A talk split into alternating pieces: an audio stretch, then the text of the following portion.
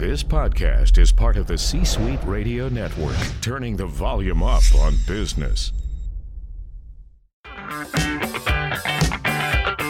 Hello, and welcome to the Plugged In Podcast, where we talk with founders and CEOs in order to bring you the real stories of failures and triumphs, highs and lows they've experienced on their journey toward success.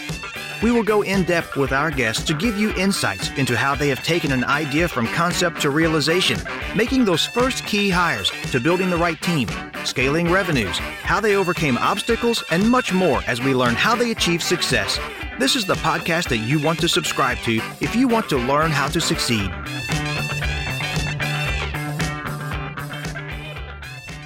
Hello, everyone, and welcome to another episode of Plugged In. I'm Ellie Mandelbaum, an industry veteran who decided to do more than just listen to podcasts, but actually start one, in which I interview people much smarter than me. In this episode, we are speaking with Iri Zohar, serial entrepreneur, innovator, always at the front uh, forefront of technology, and a world-renowned ad tech industry expert. Iri is a proven authority or start, uh, uh, on startup strategy, business modeling, and strategy execution. He has founded and led com- and completed the successful sale of eXelate to Nielsen in 2015 Iridian to uh, which is now, I think, Brightcom, uh, two of Israel's largest and, and, and most prominent internet companies. Um, most recently, he led the merger of FreshHub uh, to a leading provider of smart kitchen commerce technology with iCan Tech in June 2019. Uh, Iri currently is the founder and CEO of Define. Iri, welcome to the show. I hope I covered everything. I know there's a really a lot that you've covered to date. Uh, so if I missed anything, I'd feel free to fill in some of the blanks. Thank you. Um, I think that was a good uh, overview. Um, yeah, all good. Okay. So we'll jump right in. Um, and just for people to know, I've known Iri for really uh, almost, I think, uh, 10, 11 years already when he was at eXelate I think you were living in New York at the time as well. Yeah. So for a few years in New York. Yeah. yeah so Teaneck, uh, actually. Uh, Teaneck, I, I made Aliyah from Teaneck. So there you go. So how did you get started in your career? I mean, you know, before you know, it, it was really you. I think you were in ad tech before eXelate. So how did you get started in there? You know, what was your first? So I, I started actually before everything happened.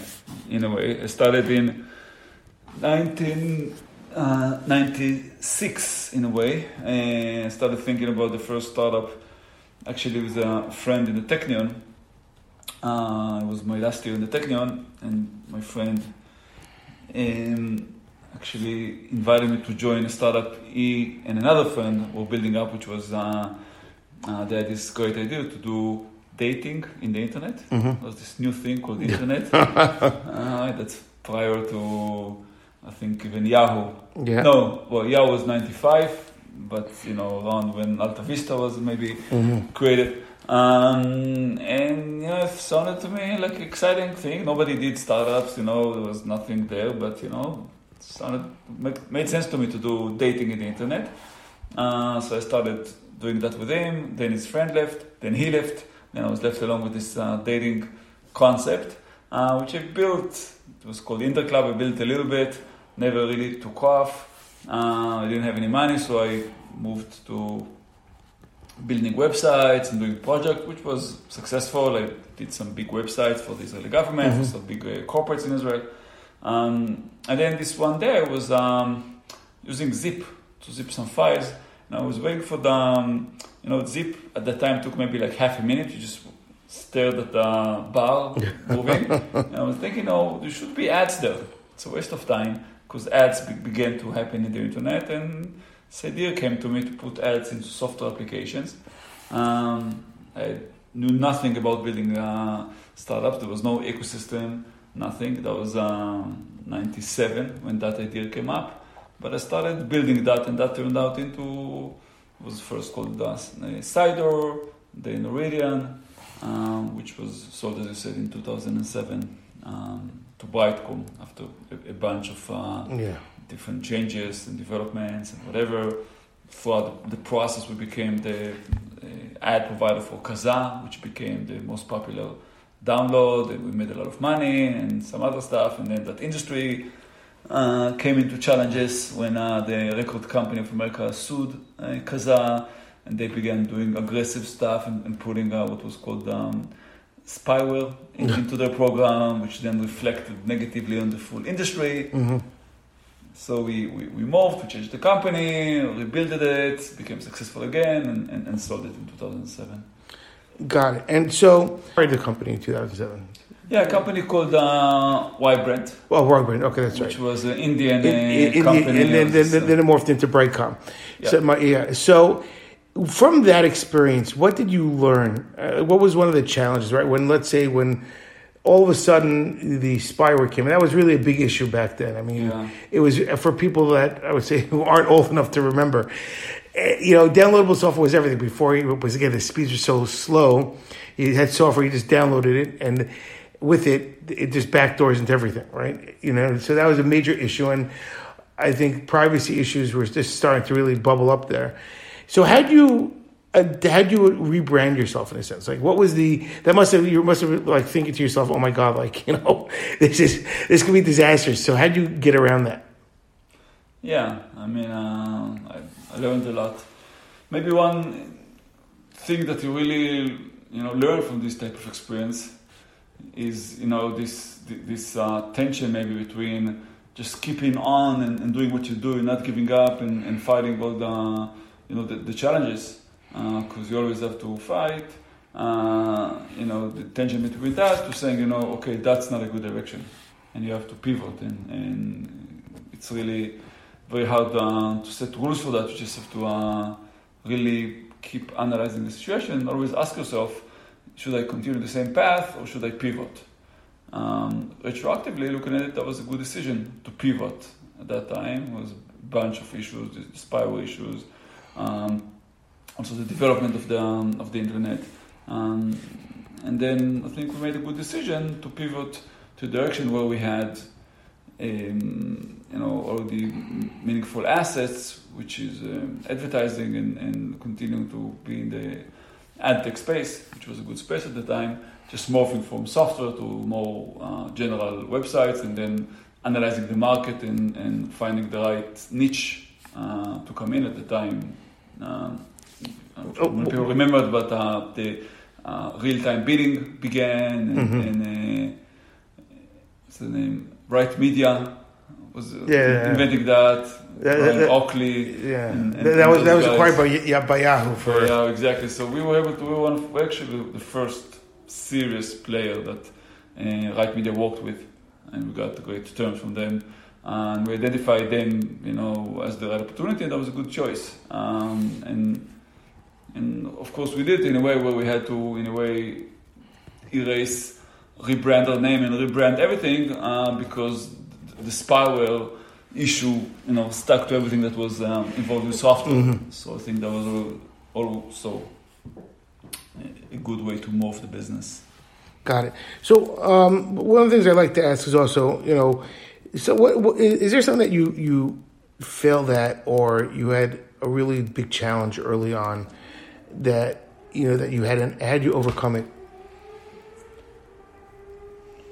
I had uh, many failures and many did many mistakes. Uh, um, You know, again, this is just more for to give people. Is One of the things I like to ask is, you know, a lot of entrepreneurs who listen to this are always saying to themselves, you know, like they're at the crossroads, right? Like, uh, you know, I'm not going to make it. It's it's too daunting. There's a big hurdle in my way, you know, and you know, failure, even though it's really not an option, it, it happens to just be the result in a sense to a lot of people. And so I always try and, you know, and again, you again, if nothing comes to mind, that's fine. But I try and really get to um, that question so people could say, you know what, wow, you know, look what he did. You know, he, he came up, and I know that it, that one of the challenges that you were just saying was the the pivoting from the downloads and software to more online, etc. Was there anything else earlier on that maybe, or even later, that that really you know stuck with you and made you think, wow, you know, this is something I really you know need to think about and over overcome it. um, so trying to think of some some failure that uh, that could be a lesson that, that, that maybe Yeah. entrepreneurs uh, we could come back. from. and, so I guess one example would be um, think, um,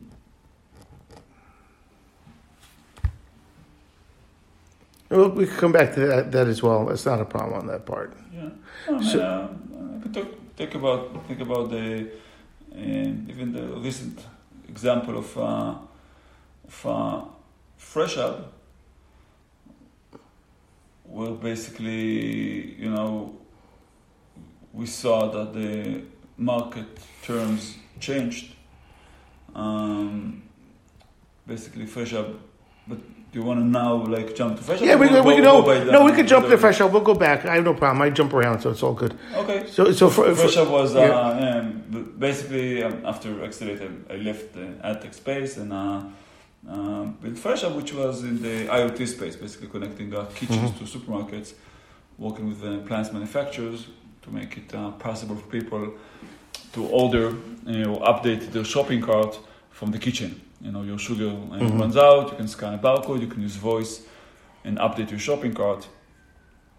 And um, also was a long story and, and many challenges, uh, but we were able to build a strong company. We had big supermarkets, um, you know, New in Europe working with us. Um, customers really loved us. Um, we made nice revenues. But then um, um, Google became actually a competitor of ours. Uh, Google began doing uh, both um, taking over in a way the kitchen appliances and the home screens with uh, the Google Assistant and the Android things, um, and also they became like the, the, the key service provider for supermarkets, basically doing what's called Google Express, which is them solving all the online challenges for supermarkets. Uh, so both they were inside the devices, in you know, in the kitchen that we were working Yeah. with, and they had the supermarket connections, uh, which made them a direct competitor. And Google is not a good direct competitor to have.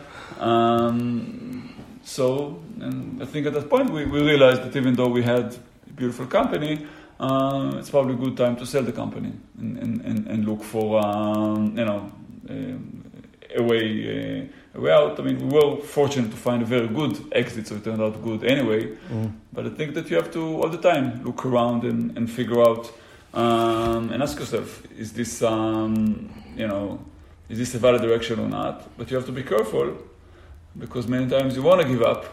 And, and, and it, it's hard, but it's not a good time to give up because uh, there's always a struggle. So that tension between, you know, when is it uh, time to switch, to pivot, to sell, and when is it a good time to just keep fighting and keep banging, you know, Yeah. the wall until you break it. Um, that's something that you, that you have to figure out and, and learn and think about and, and you know and always look in the mirror and say you know am I am, am I wanting to give up now because you know it's hard or is it really like a logical strategical uh, right decision you know to give up Got it. And so, you know, and we'll come back to FreshHub, you know, later on in the in the in the podcast. But you know, let's go to eXelate. So after you, you know, pretty much sold to you know Brightcom, uh, which was Ybrant back then. You know, you started eXelate, right? You did, what, did you take downtime? Did you jump right in? You know, why do you say like you know, okay, I just finished one. I worked X amount of time. I just had the itch to go back. Like what? What? You didn't want to take any time off. So um, I took uh, negative time off because I started the eXelate actually while still doing uh, Oridian. It was done with the board's consent. Actually, um, the shareholders in Oridian got equity in uh, eXelate. eXelate was sort of a spin-off, sort of a spin-off from uh, Oridian. So it was actually done in parallel. Uh, I would say that after eXelate, it, it took a year off until FreshHub, and that's highly recommended. And and don't cheat yourself that you can do it, and, and, and don't think that uh, uh, you know that um, don't be afraid from it. Do it. Stop. You know, do something else. I specifically studied the Torah for a year, but you know, do whatever uh, makes you feel good. But do something which is very, very different from doing iTech. Um, it will help your career. It will help your next company. It will help your family life. It will help your. your I highly recommend taking breaks from time to time if you can. Um, but anyway, you know, I, I started. Uh, we started. We launched um, Excel from from within Oridian, and and and we identified this opportunity. Uh, data be, began becoming an interesting element and an important asset in in AdTech, and we saw this opportunity uh, and wanted to create a company that enables um, this industry to have more data and deal with data. Um, I think an important take from that is that um, you know it's always very big advantage to think of companies and build companies where you have uh, an expertise. When, when you're doing something for many years, um, that's a good place to come up with um, ideas and build new companies. Um, it's extremely challenging to build a company and to get funding and to figure out the right business models. And there are so many challenges. At least you have to come equipped as much as possible. And in this sense, equipped means equipped with the knowledge and relationships and so on. I see many uh, people who want to invent, you know, a new idea and, and jump into a new field where they have no previous experience in, and and I would say that that's that's a big take and beyond all the other big takes of starting a company, take on a take of learning a new vertical, mm-hmm. um, I think you really want to try to build something where you have some relative advantages. Got it. And so, you know, did your experience at Iridium help you build eXelate? Like, did you did you feel that, you know, okay, I, I learned some things that happened. I'm building a new company. I see the market because I've been in it and you say, okay, I'm going to do this differently now. And you know, how did you build? Did you build from within? Did you take a lot of people from Iridium into eXelate? Did you start from scratch? You know, you know, how long did it take you to get your first customer and stuff like that? I mean, I'm asking a lot of questions, but we'll go back to it in a second. so absolutely, absolutely, it was a big advantage to build it uh, with the knowledge I had. I, I took a lot of uh, both, you know, to identify the opportunity uh, and then the relationships, for example, um, as I mentioned, Right Media, which then was a big player. Mm-hmm. So they were good friends and we had a good relationship, and they were the first big partner of eXelate. Mm-hmm. And so the, the, type of assets that you're able to bring to a startup when you're starting in a field that you are already in, you know, is also relationships. And, and absolutely, I took advantage of that. Uh, yes, I took a few people from the team. Again, everything was done with the board. Mm-hmm and, and, and under full consent. Uh, as I said, um, everybody got also shares in eXelate. Um, so I took a few people from the team. Actually, the, the co-founder Elad was working uh, in Oridian at the time, and um, he moved with me to eXelate. Mm-hmm. Um, and what else? I mean, so you know, did you when you when you started out, did you have the vision of what you wanted eXelate to be? Yeah, I had a very clear vision. Okay. And and in the eXelate example, actually, that vision was really what ended up happening. By the way, when I decided to leave AdTech and start, for example, FreshHub, um, I had a vision which turned out to be done. and I had to reinvent it because so, I did not know the, the, the, field. But here, since you, I knew the field really well, yeah. I came up with something which really made sense and turned out to be. So, what was the vision? The vision was what? I know, the vision was to create like a marketplace mm-hmm. for data. Because data be, beca- began becoming an asset. Um, and, and, and then you had those companies who had uh, a lot of data. And you were getting the data from, you know, different uh, websites that you were working with, different RTVs. Yeah, exactly. I mean, if, if you like analyze the internet, again, that was before, yeah. you know, the, the Google. Yes. Uh, doing all this data stuff and definitely before Facebook and so on. So then the big data was concentrated um, under you know, a small number of websites which didn't have massive traffic. So think about the travel sites like mm-hmm. Expedia, you know, and Priceline, those companies, and then think about, you know, the, the auto cars like mm-hmm. Edmunds and mm-hmm. Cars.com and so on. So like those specific verticals where the data there was valuable and, and, and users were there, but not too many users and not too many expressions, impressions. And then there was the other uh, part of the internet, which was the, comp- the, the, the, websites which had massive traffic and massive amount of users, uh, but no data. And the opportunity was to link, make this link between you know those websites with the data, those data with, with those websites with the traffic. Um, the website that had um, the data were always oversold at very expensive CPMs, very expensive rates. And the website which had no data had very low CPMs that was, were not able to sell all their inventory. And the idea was that if you're a user and you go to um, Expedia, and then a few hours later you go to uh, read an article somewhere, you're the same user. And Yeah. therefore, if people were willing to pay $50 CPM only when you were Expedia, you're still worth a lot of money, not only you know five cents when you go to uh, Wall Street Journal. Yeah.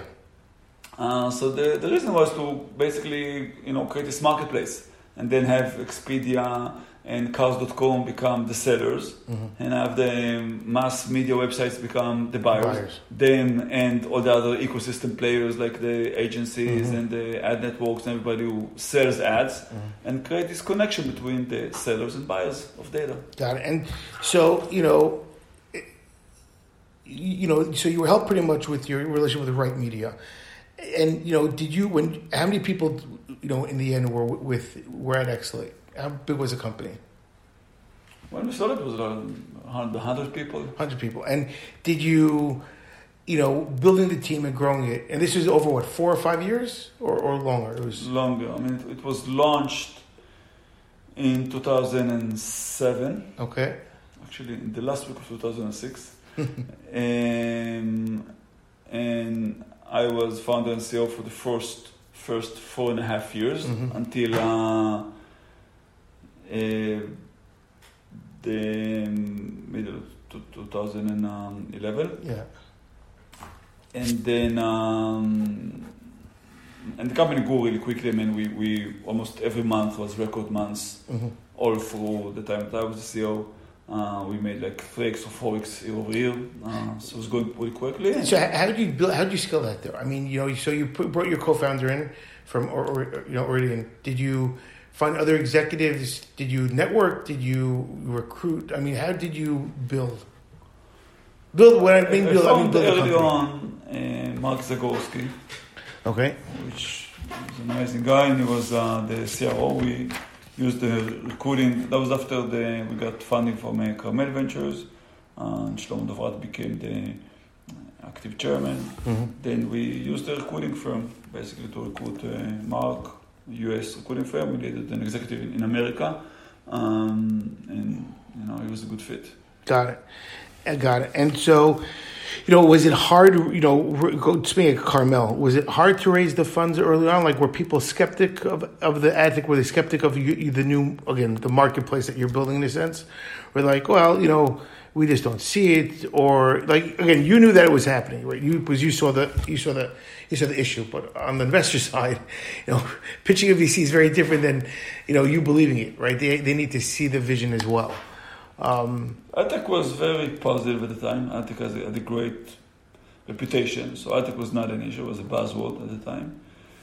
Um, recruiting is always tough. That, let's say compared to my other companies, that was maybe the easiest round, but it was tough anyway. Um, most people, you know, did not believe this concept. Had like some big questions. It's actually really encouraging. Maybe you can say this to young entrepreneurs. It's really encouraging when you look back and see how many VCs were like smart people and smart VCs, big name VCs said, you know, this is uh, you know BS, never gonna work, it's nothing. And then when you see it really working, you know, and then when you do your next company and people think this is BS, not gonna work, you know, you're okay. I've heard it before and I, I saw how things turn out. So don't be encouraged by smart people telling you what you're doing is not gonna work, but listen to them. Listen well. Uh, there's a lot of things you can learn, but don't just believe everything uh, as it's said. Yeah, I mean, so you know, you you had that, and as you were closing and, and building the company, um, you know, you had partnerships again with Right. Um, you ended up partnering with Google, Yahoo, Nielsen, IC. Were, were they hard to sign them up, or they were just coming to you? You know, once was once you proved that once you proved the marketplace, again, things just tend to, you know, there's always proof, right? Everybody wants to see a working product, etc. Usually, usually, those level of big companies never come to you. Maybe they're willing to listen to you and to engage with you if you are working with other big companies and you have enough brand and, and, proof. Um, but usually, you know, you, the small company, have to chase the big companies. Mm-hmm. And and and how was the chase? Meaning, how was the was it hard? Did it take a lot of time? Yeah, so it's long processes. Always you have to, uh, you know, sales is um, know, is an art. You know, you can't overpressure, but you have to be persistent. You have to find the opportunities. You have to, you know, those are corporates. You have to play the corporate game. You have to understand the, the internal politics. Um, yeah, it's it's definitely an, an art that, that takes time to uh, master. And, and it's always a struggle. I think it's easy. Well- it's not in my life. Well, I you know again, you, you know, I think you know you're focusing on those two aspects of persistency, and and you can't overpressure. Those are two actually concepts. A lot of, I, I know that you know a lot of um, other CEOs they tend to want results like you know they expect you know okay, give me a deal, you know, and especially with the big companies that you're partner partnering with, it does take time to close the, close that deal as well. Um, so how, did how did Nielsen come about, right? So you know you, you pretty much raised two rounds. You built the company up. You know, 2015 is here. You're you're, you're pretty you're doing well. Um, you know, so how did it? You know, did you have an, did you want to get out, or the opportunity just came upon you? we we as a board got to the decision. I was a board member at the time. Uh, we as a board got the decision that we want to sell the company. Um, we felt that you know the company. We actually had somebody approach us, and and and we thought you know, and we saw the market was maturing, and and and, and our numbers were great, and we felt we were in a good position, and then we felt, you know, that that that somebody came to uh, you know wanting to purchase us was like some kind of a you know wake up um, call where we should uh, maybe look at the possibility of selling the company. And we did the right process. Basically, we took a banker um, that, that then you know reached out to the market, and we did everything by the book in a way. It was a, the banker did a good job. And Nielsen, by the way, were uh, actually a client or early on partner of ours. We worked with them for many years. Um, actually, they were pretty dependent on us because uh, we did a lot for them. We were an important uh, partner of theirs. Of theirs, um, Nielsen, you know, is an old uh, economy type company. They, they weren't so so digital, and, and, and so we were in a way the digital arm, and we, we had a lot of uh, digital capabilities to them. So in a way, they needed us, and and that also enabled us to create this competition. The, started from four companies, but ended up being two companies really competed, increasing. You know, I think started from like around 160, going up to this uh, to 200 million. You said you had two companies bidding on you. Yeah, Nielsen and another company. That's always that's always a nice feeling. yeah, that's the point. That's the point. It was good. The, the banker did a good job, and, and we did the Yeah. right process. Um, I, I would say that in, in the end, uh, Nielsen felt that we really, you know, um, term for that, but basically really squeezed out, you know, uh, this number. They were unhappy about it, uh, but then it turned out to be extremely happy. Basically, the numbers we gave them, uh, we ended up doing 140% from those numbers, um, and we're considered the best acquisition Nielsen did. Um, until now, we're, you know, Excel is a big part of, of, of Nielsen, it's under a separate entity. That's like the good part of Nielsen is, is the eXelate uh, area there. So ended up they were very happy. Yeah. But uh, after we, we squeezed them out in, in that competition, they were a little bit unhappy. Um, but it's okay. You know, so two more things here. So, you know, did you have a company culture you built in eXelate? Did you feel that there was a culture, or was just you know, did you have it in mind to build a culture, or it just came naturally? Yes, I did, and and I think it was a good culture, and I think things kind of getting better at it. So even that, that culture was better in in, uh, in FreshHub, uh, but it's a culture of uh, try to be modest. Uh, it's not about you know me; it's about us. Um, me, that refers to all the executives, not only to myself, but. Uh, you know, it's always the, we always try to um, give people the full picture so everybody feels what is their part inside the organization and why what they do really matters and is a big part of the big story. Um, you know, it, it expresses itself in the fact that everybody has equity, everybody. Um, So- so- and so you you give- part of it. You gave equity to, to the employees. Everybody. Every- I mean, um, whatever. The, the secretary, anybody who works for the company had equity. Um, So they felt part of it. and and but no, it's not only about the equity. It's about company meetings where you um, again uh, emphasize what each one does. Also, so he feels what he does, and also so everybody else knows what each one does. Yeah. So everybody sees the the full picture.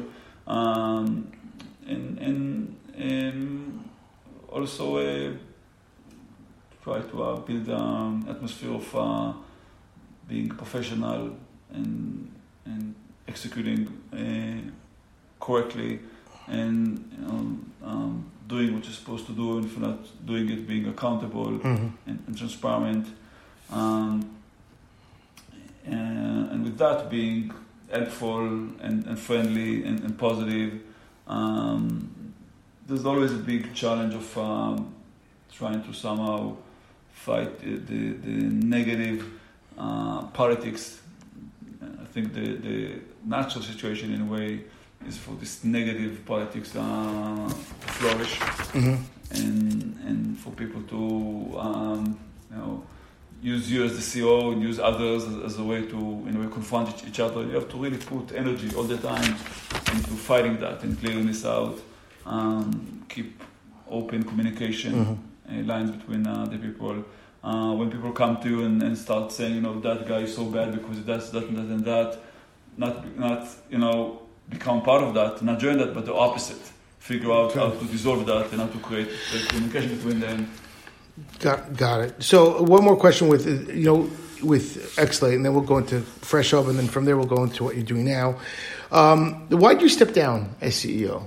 You know, did you feel that you wanted you had your time? You know, let me give it to somebody else, and I could do other things within the company, or you, was it being burnt out? What was the you know, again, there are a lot of people that do that, right? I know Dennis Crowley, who's on the show from Foursquare, uh, he stepped down after a number of years, and you know, he ended up just focusing on the R and development. And you know, he said it was a great decision in that sense that he could really help build more products out, etc. Um, My decision was actually the the big trigger was an external trigger, uh, which is basically as part of building the company. Um, Carmel wanted, which was a really good uh, decision, for me to move to US with my family, mhm. which I did. Um, and and my wife was amazing, uh, came with me and did this for me anyway. But um, as time went by, she wasn't happy there. Um, and career-wise, you know, she felt she's stuck, and I felt, you know, that it's unfair for, for me to be there uh, when she's unhappy. Um, and with that, you know, in parallel, I, I thought that, you know, some the right CEO could do, you know, a good job and, and continue building the company. I felt that, uh, you know, we could find somebody who's going to do, you know, also a good job at it. And, and uh, actually, we looked for a while, but I thought that Mark would do an amazing job, and I was pushing the board for that, and end up, um, you know, accepting my um, recommendation. recommendation, which ended up with a great result. So it ended up being good, but actually there was an external trigger that started this I, process. I hear that. So you know, you, you were saying about FreshHub earlier in the in the in the, in the show, right? So uh, you know, connecting the kitchen. Um, you know, you why do you get into it? Why did you decide to really make that shift from ad tech into something totally, you know, IoT, the kitchen are pretty far from the ad tech world. Basically, I felt that I do not want to be in the ad tech world anymore. Um, by the way, I'm not the only one. Many people who were in ad tech left ad tech. Um, there's a bunch of not good things about ad tech, which by the way are becoming even worse now. So I think ad tech is, is a little bit out of favor. Um, so I had to find something else to do.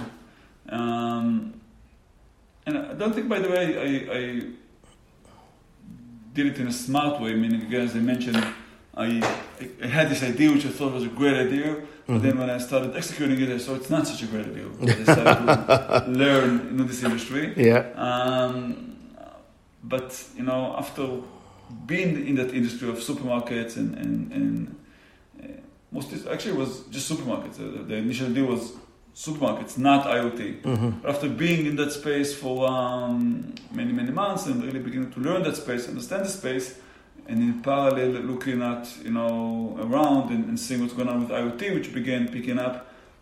I then came up with this concept, which turned out to be like a good concept, you know, to connect IoT into supermarkets. So, you know, I had enough maybe experience in Mhm. supermarkets uh, to come up with an idea that did make sense after this initial idea. So and and you know the model was what for the supermarkets to to pay you for the Yeah, um, the the supermarkets and the plants manufacturers was like a win-win for everybody because the plants manufacturers. For the supermarkets, it was a big deal because it gave them kitchen presence. Um, I mean, if you think about where you make your decisions about buying groceries, most of them happen in the kitchen. You know, it's, Mhm. very simple. You know, your milk is out. I need to buy milk. Um, so being able to execute those decisions is a benefit for consumers, and of course, big benefit for supermarkets. So that was the supermarkets uh, incentive. Um, and as the supermarkets become incentivized to get into the kitchen, uh, they want to help the appliance manufacturers and help them sell, help them put appliances into the kitchen, Mhm. which that becomes the interest of the appliance manufacturers.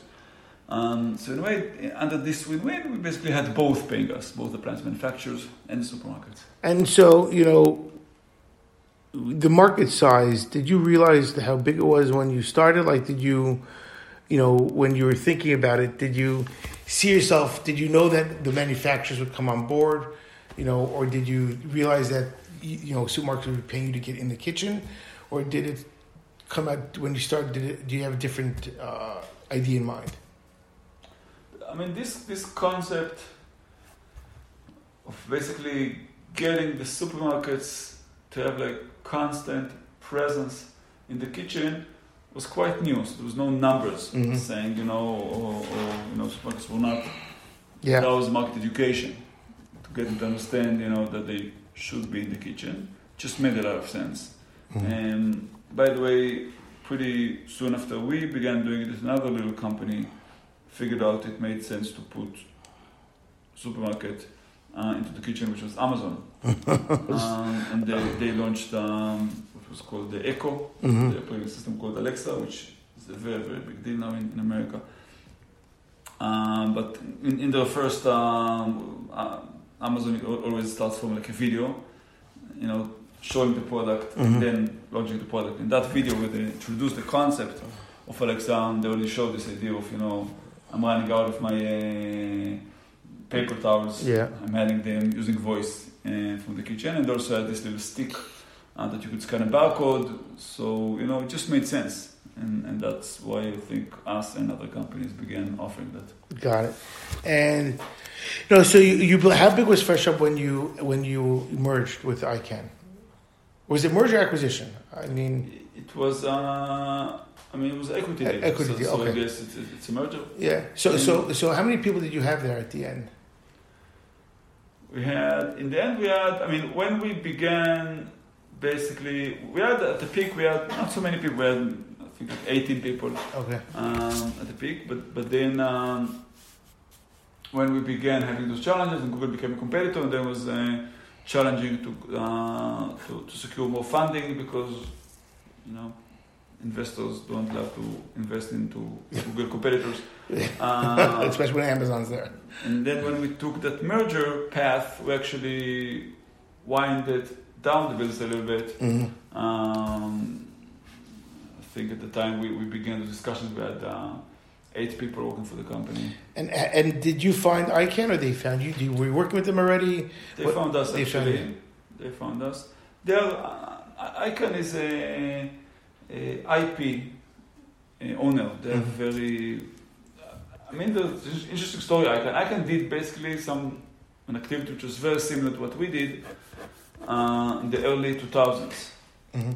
Um, but maybe the market uh, was too early. Maybe execution-wise, um, um, they had some challenges, but they were never able to really pick up Okay. and, and build the business like we were able to build. Got it. But they, they did uh, create very valuable IP, hmm which uh, they owned and they kept operating in, in a low key. And then um, they wanted to partner with somebody and asked around, and we were the big name. Uh, so that's how they approached us.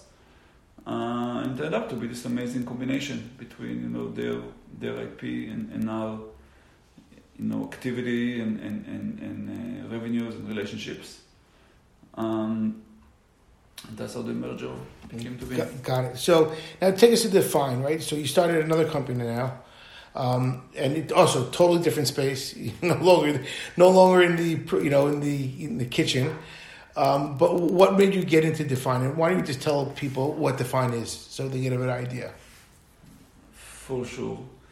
For sure. I would just maybe add one other sentence which I think I missed from the fresh Sure. part, which is um, post this merger, now we have um, $8 million invested in this merged company. hmm Um, and, you know, ICANN using us began uh, um, a licensing campaign where they're looking to license, um, you know, all this IP that they have now.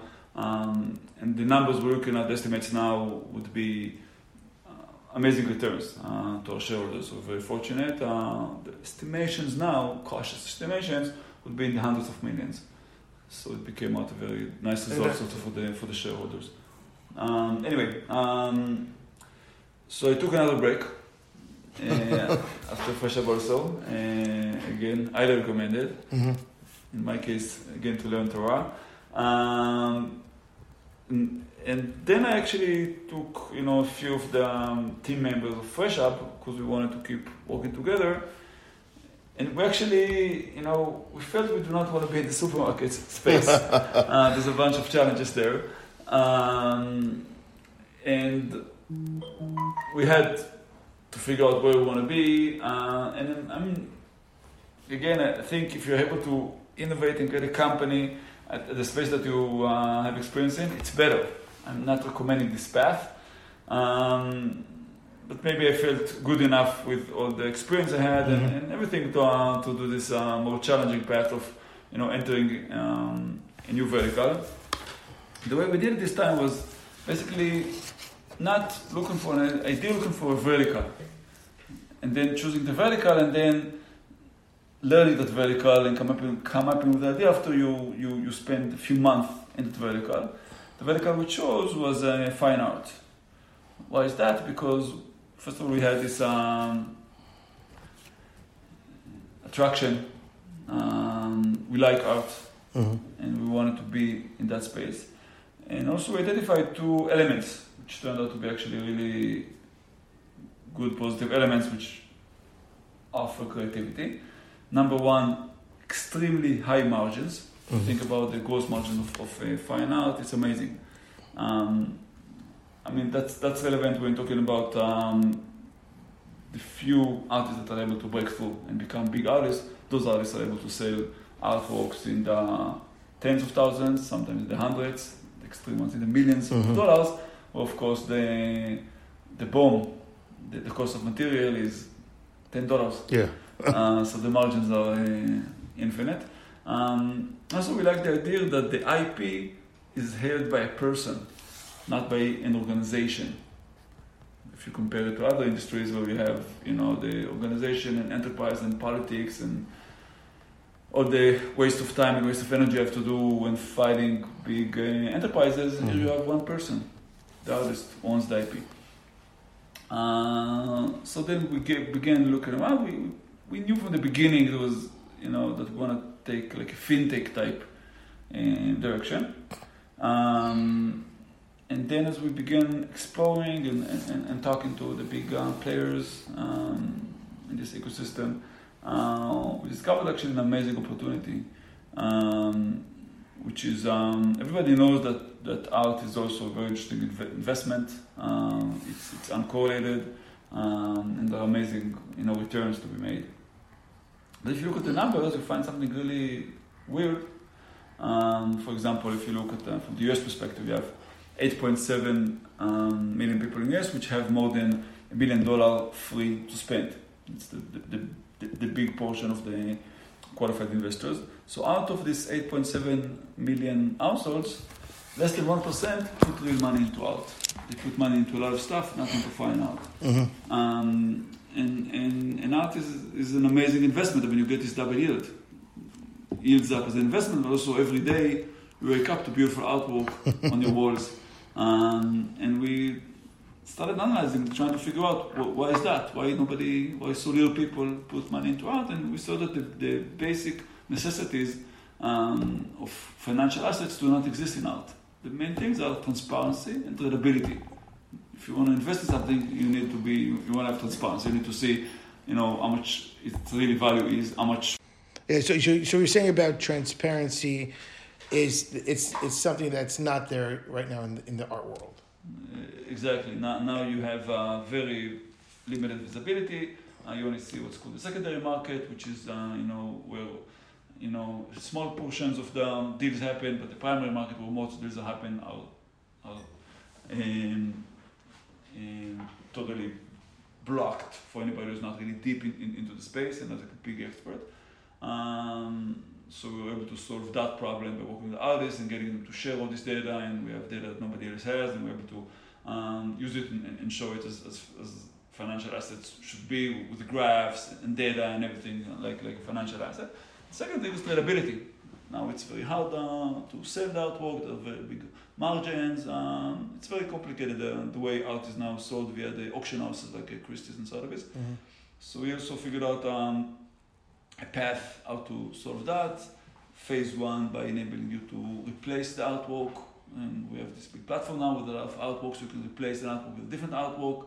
Um, and then the second phase, which we're aiming to 2022, would be you'll be able to cash out. We're doing that based on a digital currency that we're building and, and working towards uh, you know taking that public in a way and being you know making that tradable on the cryptographic exchanges and through that uh, enabling also cash out uh, when you invest in art. So you pretty much want to disrupt the art community.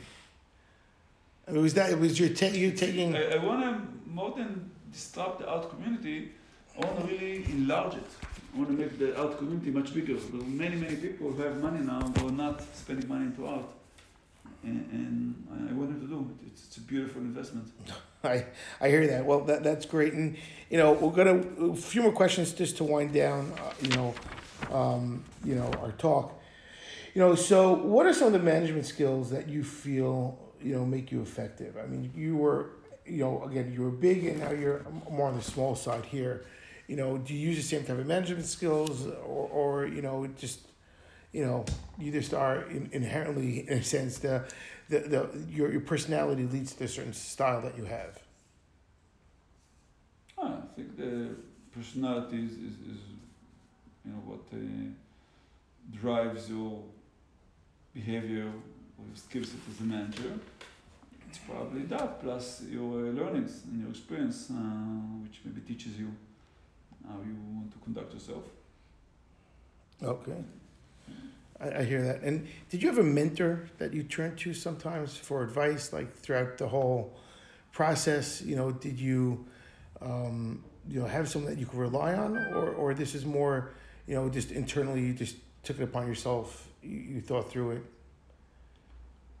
I don't have a specific mentor now. We do have a lot of uh, advisors in FreshHub, in the finance, sorry um, people from the industry, people uh, who augment um, me mm-hmm. in fields which I'm not an expert in. The, the, the, two big fields which are relevant for Define are the cryptographic uh, field and the fine art world. So I have a bunch of people from the mm-hmm. gurus from the yeah. cryptographic world and a bunch of gurus from the art world, which I work with a lot um, you know, to figure out the right path. Uh, I would mention that um, I feel that I was fortunate to work with uh, Shlomo Dovrat um, for a period. I think he's an amazing uh, mentor. And I, I, feel I took a lot from uh, working with him. Got it. Okay. And, you know, what did you want to be when you were 15, if you remember that far back? Did you know what you want? Did you have an idea? Did you want to be, you know, uh, you know, a successful entrepreneur? Did you want to be, you know, uh, doctor? lawyer. First of all, there was this, this concept of entrepreneur was not in existence. it was 85. Yeah. 85, you know, nobody was an entrepreneur. And I don't think this, this term was known, at least not in Israel. And what I want to do when I was 15, I, know, I want to surf mostly. okay, I hear that. Very good. And um, is on the practi- on the productivity side, is there something that you could recommend to, you know, founders to be more productive, um, whether it's on the personal side or whether it's on the you know work side? You know, is uh, whether it's um, you know just taking time for yourself or you know just uh, trying to keep yourself more organized. You know, is there something that you've done that you feel like really keeps you productive? All of the above. I All think that the, you know, the um, rule of thumb points, you know, makes sense. I think there's a lot of uh, learning that has been accumulated in the humanity, in the business world, and, and, and you should listen, you know, to the common knowledge. Mm-hmm. And, you know, so absolutely, you know, you should live a balanced life and, and, and uh, I think it's not only good for yourself and for your health, for your family, it's also good for the business. Um, you know, even though like it looks like you know you're wasting time, but you're not. I mean, absolutely, do not work in in uh, Shabbat or whatever is your Mhm. uh, day off. I mean, of course, from the religious side, but I'm also saying from the productivity and, and, and mind and health side. Uh, but also more than that, I mean, I think you should. I think it's not productive and not um, the right formula uh, to work crazy hours. But you do have to work hard. You do have to work many hours if you want to succeed.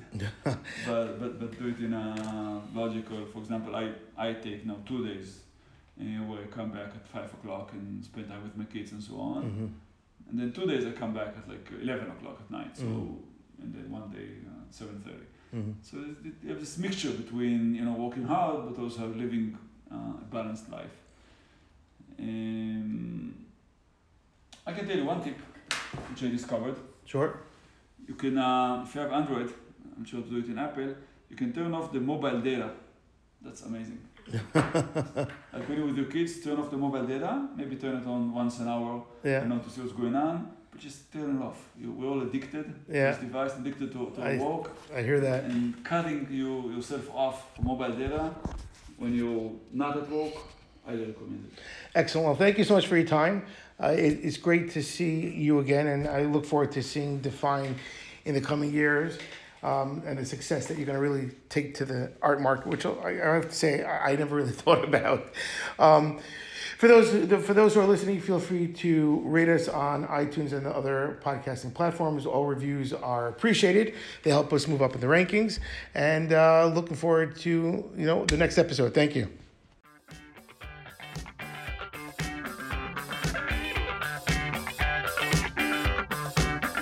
Love this episode of the Plugged In Podcast? Head over to iTunes to subscribe, rate, and leave a review. It's very much appreciated. Thank you.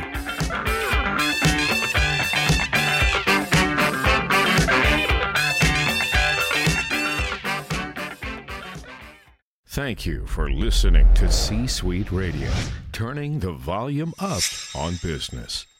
This podcast is a part of the C Suite Radio Network. For more top business podcasts, visit c-suiteradio.com.